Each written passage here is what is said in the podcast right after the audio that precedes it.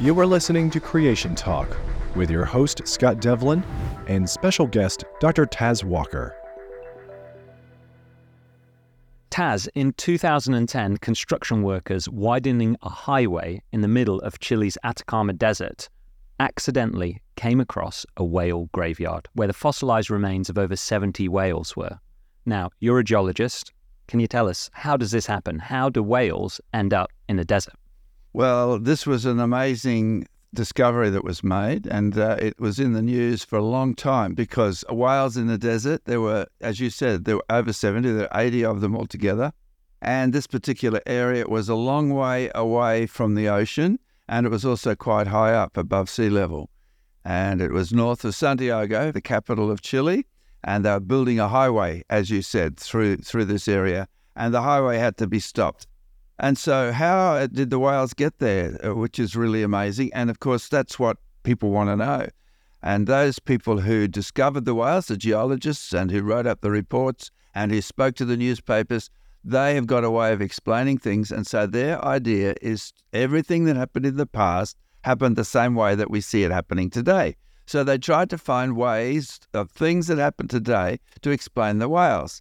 And so, one guy said, well, they must because there's 80 altogether. That's really amazing. How did they so, get there? Yeah, and so they're so well preserved. That's amazing as well.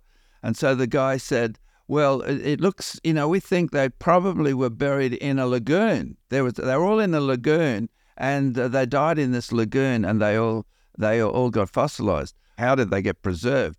Because if you're going to preserve a whale, it has to be covered with a lot of sediment you know, if they get beached on the beach and other animals eat them and all that sort of thing. So it, it, it uh, that lagoon really didn't cut it at all. And so another guy sort of said, well, well, maybe they beached on the beach, 80 whales beaching on the beach. You know, well, how did that um, get covered with sediment? And so as these guys try to think up ways to explain them by what we see happening today, it gives the impression that really it's a bit of a stretch. It looks like it's something different from what happened today. Another way that somebody said, well, they didn't all get beached at the same time. See, that's the other thing that they try to do. They didn't. It didn't all happen at the same time. It happened over a long period of time that there were one whale after the other, uh, you know, died and got and got buried. Well, that's a bit of a stretch too. So how does that happen? And you've got to bury them again, and you've got to bury them in the same layer of rock you know, because they're all buried in the same area of rock. And another guy said, Well, I think maybe there was an earthquake and it cut off part of the, the, the ocean, and these whales got stuck in this big lagoon and they got, well, how did they get buried again? So you can see that they're really struggling, and that's why a lot of the news reports talk about the mystery or the, the puzzle of these whales because they haven't been able to explain it. So what you're saying is there's some people have said, okay, these whales beach themselves. Yeah. But you were telling me that it's quite away from the it's shoreline. Now, and that's the other puzzle. How did right. they come to be so far away from the ocean now? Right. And also, how did they come to be covered in sediment? So you mm-hmm. can see why it is a puzzle, and yet the people reporting it seem to act as if, oh yeah, everything's just normal. You know, that it happens all the time, but it doesn't happen all the time. And it's very interesting that uh, there's quite a, a, few news reports about this find because it's such an interesting find. Fossil whales in the desert, mm. you know, that's interesting. How do they get there, as you said? But, uh, and it's interesting to read the comments under these news reports, and you find people say saying things like, well, obvious, of course, it was buried in Noah's flood and they were swimming around before the flood. And during the flood, they got in that area and they got beached as the water was going down at the end of the flood.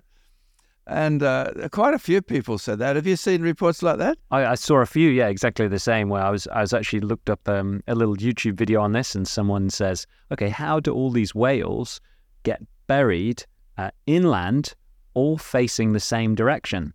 And he says, This is a mystery. And then they go on to talk about some conclusion that they've got an idea that there was this algal bloom and that made the water toxic and the whales died and beached themselves. Mm.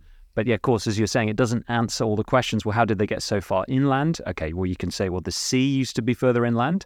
But then I think what you were saying before, Tas, was that, well, okay, so e- even if you've got the whales inland, um, you've got them dead, and you've got them all beached, and say somehow you get them all beached in the so they're facing the same direction. just imagine you've managed to do that. I think what you were saying earlier is the most difficult part is how do you make it a fossil then? It's got to get buried. Yes. And it's not just a little bit of sediment that sort of sprinkles on them. You've got to get meters of sediment that's going to to hold these whales down because as they uh, decay, they fill up with gas. Even if there is uh, a little bit of sediment, up to half a meter on them, On top of the whale. on top of the whales, Right. then when they when they fill up with gas as they decay, that produces enough buoyancy to pop them out of the sediment. So they go into the ocean, and again they get uh, eaten by predators. So, because I've heard of some even float, right? I think you wrote an article on this on creation.com of, of was it a whale that floated? The whale that floated, and it was after it died, and it was floating so much that I think they needed to put a, a bomb in there or something to. to try to get it to sink. It's And they used to almost take, They used to take tourist launches out, and people would pay money to go and see this whale, which is floating around off Australia. It was quite amazing. So. So what we're saying is that there's a propensity for a dead um, sea creature that has a lung capacity, or is it all vertebrate sea creatures that bloat and float, it's, or it's just the decay that causes it. The, the, yeah, the, it's a bacterial decay that causes and gas in the stomach. that- yeah, Yeah, so we so we see this happening today. This is experimental evidence, and and That's that, right. that's uh, just it's almost unbelievable example. They had to put a bomb on the whale to what? Why did they want it to sink it anyway? was a it was a, uh, a Hazard. navigation hazard to ships. As, as ships are going through, if they hit the whale, it would probably Yeah. you know, affect the ship pretty badly. So they wanted to sink it. yeah. Anyway, I think that's a really interesting story. I'll try and bring us back. Where so are we going? So We're going back to the- Chile. Well, well, no, no, no. I think let's just talk about the fossilization process. Not not back that far. Back to the fossilization process. What you're saying is that even uh, like a big whale, it's likely to bloat and float. So if it's floating on the top of the water, you're going to get seagulls and other predators start to scavenge it and eat it. Sharks, other Yeah. fish will eat, will eat the thing. And then what happens then? Well, it de- it dis- it disintegrates. So you have to get a lot of sediment on the top of it to hold it down. To stop it bloating. And also, the, the, the, the pressure of the sediment has an effect on the bacteria and prevents the bacteria just continually causing decay. And so that enables this thing to be preserved. So there has to be buried rapidly. Yeah, because there's pictures of complete whale fossils. There's not just like scat. Some of them. Did you tell me how many was it? There were 20 complete fo- uh, fossils, and there was even two of those which were overlapping on each other. And so these the, the, the uh, highway construction was halted while they were carefully excavating these, these whale fossils. And uh, they would be put in a museum and told how they evolved over millions of years. And, and they wouldn't really tell the story that it points to ca- catastrophic burial. Yeah. So what we're saying is, if these predators are ripping apart this whale on the top of the surface, and then even at the bottom, on the sea bottom, you get predators there as well. That's right, when they're sitting on the bottom. And so, so the idea is, if this whale dies, and you can you can look up whale fall on YouTube. Actually, if you look at whale fall, and they'll do a video of of the whale. There are some scientists that actually study this. Yes. how whales decay on the bottom of the ocean. and that's their whole field. That's the whole field. That's right. And I guess it's to answer questions like this because it is a puzzle. It's a mystery. How does it? How can that happen? So the point you're making is you need to bury it. If you're going to get that type of preservation, a complete whale, you've got to bury it very quickly. That's right. Is that correct? And you see, the people who do the research on this, the geologists, if they can't say Noah's flood, Right. they can't say that, yes. or they're cancelled. Yes. They lose their accreditation. but they must say there was a lot of sediment. Or they might say that there was a, a, a catastrophic burial here. Mm. Uh, they might say that sort of thing, or Mm. and uh, point to catastrophe. But you can't say Noah's flood. It's you, you'd never get a paper published in, in that case. Or and if you said it at your university or your research establishment, you'd lose funding. And so it's something they can't say. But the people commenting on the articles underneath, they can say it, yeah. unless their comments are deleted, which is really interesting. So Tas, we've seen this is one example we're talking about, and I guess I'm trying to think what could someone could say. Well, a cat one catastrophic event happened here, but what you're saying is, well, hang on, Noah's flood happened. It's So that was a worldwide flood. worldwide. So if it was a worldwide flood, then we'd expect there to be these type of whale graveyards or other animal graveyards on other parts on the mm. continents. Do we find that? That's, uh, yes, we do. We do find graveyards. There's another one which has been more recently in the news, which is uh, a whale graveyard in uh, the Sahara Desert Wow. in Egypt, which is uh, or, or near Egypt in the North uh, North Africa.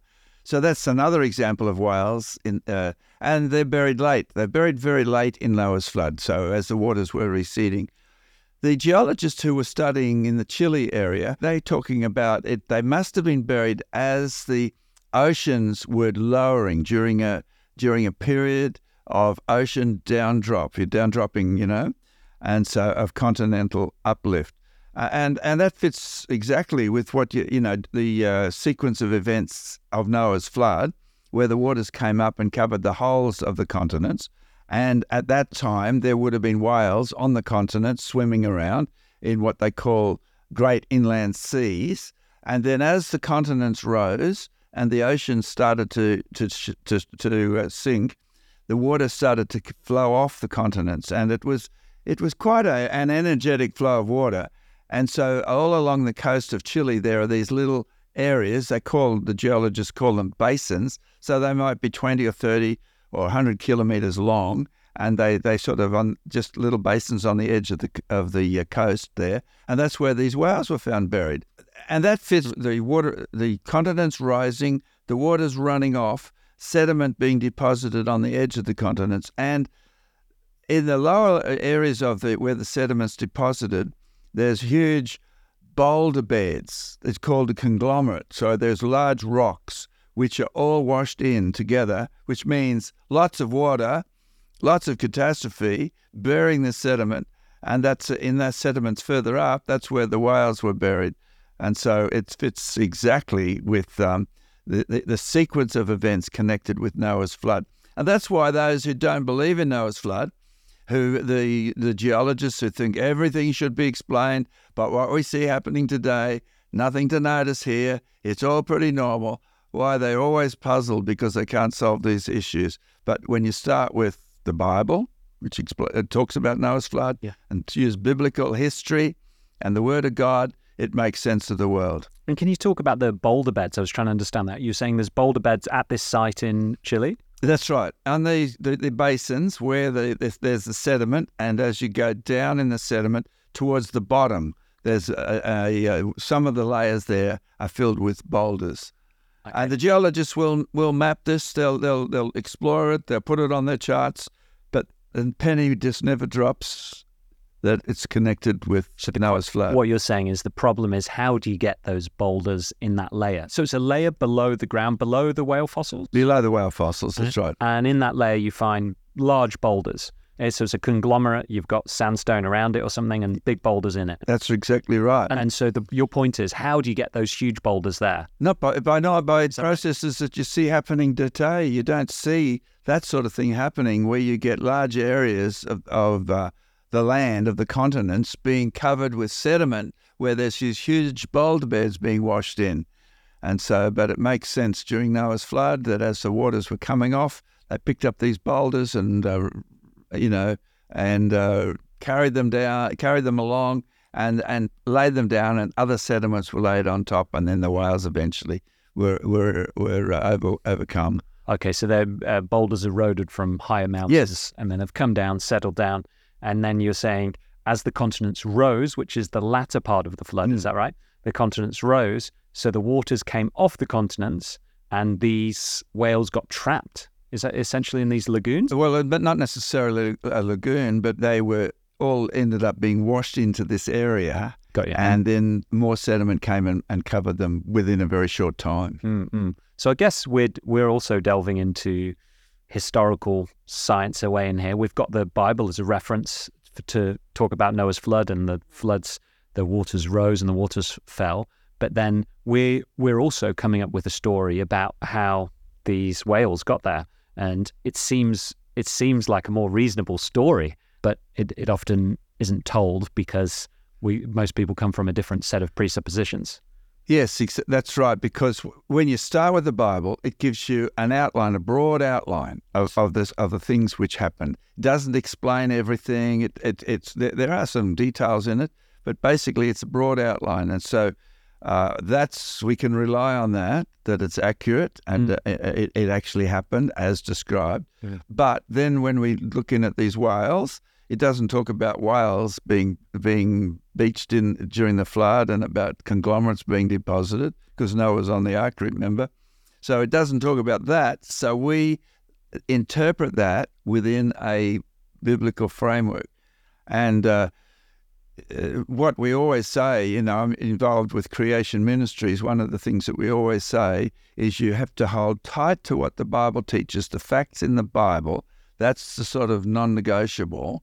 But then the various hypotheses and theories and scenarios and stories that creationists create to explain it, Yes. those are the things which can change. And that's why you have um, uh, research publications like the Journal of Creation and others, where creationists debate these things. Because if you get two creationists talking about something to do with creation, you end up getting three opinions, and uh, which is really interesting. It Sounds like real science. It's real science. And- it's real science. and and you'd get that on the scientists that are even coming from a more uniformitarian point of view. That's They- they- right. as as you just mentioned, there's a number of stories about how these whales got there, but they just they don't include the story you've just told. That's they don't include the possibility that it was in Noah's flood and Yeah. explore that possibility, Yeah. idea.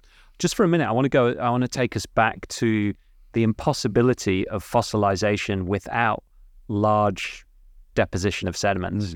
So we're saying that okay for whales. Now, is this would that also be true for smaller sea creatures, um, fish, and other things that we find in the fossil record? Do they also need rapid burial? Absolutely. You know, a smaller fish wouldn't need rapid burial, but you wouldn't, you know, to if it's a small fish, Mm. it would probably need, uh, like if it's, you know, how say five centimeters across like that, Yep. 10 centimeters, you'd probably need five or 10 centimeters sitting on top of it, Yes. you know, to hold it down. yes. With a whale, the size of the whale, you'd need far more sediment to hold the, the bulk of that particular creature down under the water. So it's so the same thing applies. It has to be buried rapidly. Yes. And we always say that um, make it very clear. And we we say, look, when you go for down to the beach and you go into the ocean and you you're running into the ocean to have a swim, you're not running over all these dead fish lying on the bottom of the ocean waiting to be fossilized. There's a very effective and quick scavenging mechanism that uh, clears away anything that's dead and recycles it. That hasn't happened to these whales in Chile. And so they were buried far more rapidly, very rapidly. And that's just what you'd expect. yeah. What could explain that? Yeah. As the guy making the comment underneath. Have you thought about Noah's flood? Yeah, yeah, yeah. And I guess that's what when we see the whale falls. I was talking about those videos, and you're saying there's people that actually spend their whole academic career studying these whale falls. So can, we can go and watch that, and we know experimentally they're not going to last millions of years waiting to be buried. They they Exactly totally, right. totally disappear. But I guess a small fish probably takes less than three months. Probably just takes a few days, and Yeah, that's it's right. eaten by the bone-eating worms. But and you see that down the bacteria. beach. You don't see them lying a lot. You may Yeah. occasionally see a, beach, a, a fish on the beach, but it doesn't lie there for a long time. The, No. the seagulls clear it away and when you go gone. when you go snorkeling and you're looking at the bottom of the ocean, it's usually quite a clean place. Very clean. clean mm. because there's lots of bacteria. It sounds a mm. bit disgusting in a way. There's lots of things that will eat you. Yeah, that's true. Best to So that the biblical account is a very good way of explaining those whale fossils. They appear in the desert, and the people who don't believe in the flood, they struggle and struggle and struggle to find a convincing way of explaining them. And ultimately, they'll probably forget about it and not try to explain it anymore. But the biblical flood is a perfect explanation. And the, the other thing about that is once people realize that, it gives them confidence that you can believe what the Bible says. Mm. Uh, you can actually see what's described there in the real world, reported in the newspapers. You can see it.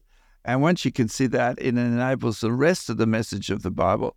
You can rely on that, which mm. talks about God's relationship with us and our need for have our sins forgiven and what Jesus has done for us. So that's why the whales in the desert is such an important, you know, has such a big effect, such an important issue. Something that I've I found very interesting and quite convincing is that when you look at the uh, marine fossils on the continents and actually used a fossil Navigator map. Um, I think it's a university resource that's on, on the internet. I'm not sure which university, but you can type in, okay, I just want to see marine fossils.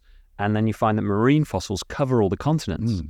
Um, and I actually showed this to someone on the street recently. We had a really good interview with Will and Juan, and they, they were looking at it and saying, wow, you know, there's a lot of marine fossils on the continents. So it's not just this example that we're talking about. As you mentioned, there was one in the Sahara Desert.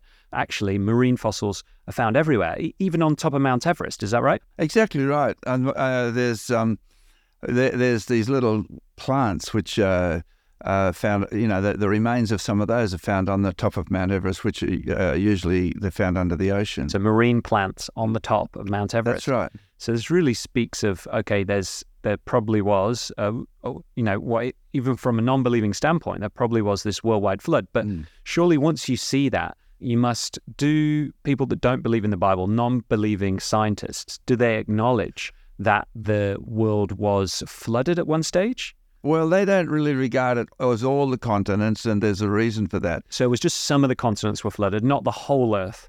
Well, the, all the continents yeah. were flooded at about the same time, and they picture it as occurring over 100 million years. So 100 million years ago, so you go into the outback of our country, and uh, there's uh, fossils there. They will say think, things like 100 million years ago, this area in the middle of the, uh, you know, hundreds of kilometers from the ocean, they'll say it was covered with the great inland sea and they find remains of swimming marine creatures, uh, and they're on display in the little museums there. So they rec- it's the evidence. Nobody can argue with the evidence. But the thing is, when did it happen? 100 million years ago.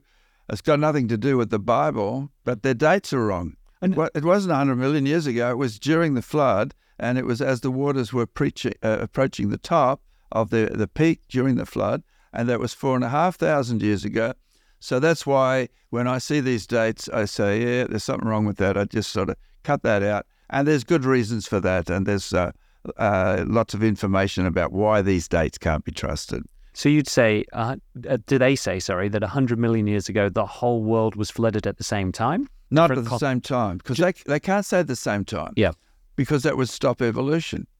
True, yeah. So, so that, in their model, you can't have the whole world being flooded because then you'd have to start with the, you know, but so they have always got a little bit of the continents that are still uh, uh above land, above yeah. the ocean. That's so interesting because I think the common perception is when we talk about fossils in the desert, the first thing is surprise. This is okay. mega surprise, but actually, you, what you're saying is even non-Bible believing scientists recognize that there has been continent-wide flooding in the although the distant past for them, but they still recognize as being continent-wide flooding. They recognize yeah. that, and, and, of course you have to recognize it because the evidence the evidence speaks of it is there. That's yeah. right. So it doesn't seem like a hop, skip, and a jump to get to. Well, actually, there's fossils all across the world, mm. and if if the Bible story is true, then it makes sense of the evidence. Exactly right. It does make sense of the evidence, and the key thing, and uh, we'll have to talk about this some other time, is the dating Yes. The dating is what throws people off the sc- off the trail. We've got a colleague, Dr. Ron Neller, and he's to be a geomorphologist, fluvial geomorphologist. Yeah, I so, know him. He's, he still is a fluvial geomorphologist. Still is a fluvial geomorphologist, yeah. First of all, let's tell us what a fluvial Fluvial. Fluvial means water. Yep. So f- flowing, fluve. So he's a he's a water geomorphologist. So a geomorphologist, geo is is is uh, rocks and land, and uh, morphology is the shape. So he looks at the shape of the landscape yep. and how it's been how it's been shaped by water. So that's what he does. So he's a fluvial geomorphologist, looks at the landscape, how it's been shaped by water. So essentially, he studies floods. Exactly right. And the effects of floods. Yeah, he calls himself the flood chaser. Ah, yeah, I've heard him say that before. So we've both found his story very interesting because he, as a non Christian, traveled the world, uh, got to teach in a number of different universities. I think there was some in Scandinavia and China. Uh, so he managed to study a lot of different floods around the world or the effects mm. of what seemed like a lot of floods. And I think it was even before he became a Christian that he realized that, or he came to the understanding that there must have been one worldwide flood. That's right. So he was looking at the sediments off the coast of China. Not sure exactly where, but it's off the coast of China, and they were They were doing, it might have been seismic surveys and that. And as they were looking down, he sort of, you know, concluded that this was just one big flood. He was talking to his colleagues about this, and they said, "Well, we can't say that. We won't get our paper published, and we'll lose our we'll lose our grant money." So they had to make it into multiple little floods uh, in order to keep the grant money. Yeah. And because the reason they won't say one flood is, as you say, well, all life would die.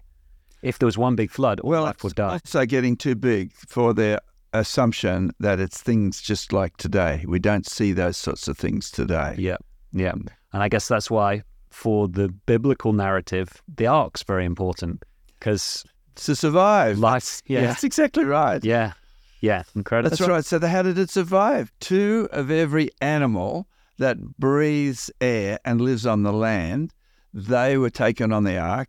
Although there were seven pairs of some animals, clean animals like sheep and goats, and, and seven pairs of every bird, uh, they, these were taken on the ark, and that's why they survived. So life could continue. And that's why we see them in the world today, is because they were they uh, were saved on the ark, which is a really interesting story, isn't it? Like how these two worldviews interpret evidence in different ways, and they're motivated by certain things, like you can't have all the world covered in water, according to the evolutionary worldview, or everything would die. And, and we've got animals today, whereas within the biblical worldview, mm. you know, that answers that question. Very, mm. very good. I find that fascinating that secular scientists will accept that there's been big floods in the past, many, maybe continent, even continent wide floods. Would they say that? They do. So there's been continent wide floods, but there hasn't been one worldwide flood. And that was what Ron was getting to in his career. Started saying, I think there's one worldwide flood. And he was told, be quiet about that because that's not going to get us very far. That's not going to, yeah, we're not going to get ourselves It was very interesting. That's right. And the other thing I found interesting was what we were talking about was the life on the ark, how that managed, that made life continue from the world before to the world afterwards. Yeah. Uh, You know, the Bible talks about the last days are going to be like the days of Noah.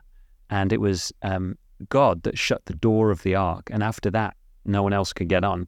It's kind of is a inspires some evangelical zeal because the door of, of Salvation. is going to be closed one mm. time soon. It's mm. wide open at the moment, Tas, but mm. one day it's going to be closed. And that's the life that is now on the earth will carry on to the next earth. through the salvation that's available in Jesus Christ. Yeah. So it's kind of makes me think, whoa, we've got to get this message out there pretty soon because the door's going to be closed and that's going to be the only life that continues mm. on to eternal life. I mean, I guess I guess it's slightly different in a way that we're all going to raise from the dead, and they'll some to mm. eternal life, some to eternal mm. judgment. So we're all, right. we're all going to live forever in that way. So I guess the, that's where the analogy breaks down. But So yes, this all comes out of the whales in the desert in Chile yeah, that, that stopped the road being built. That's right.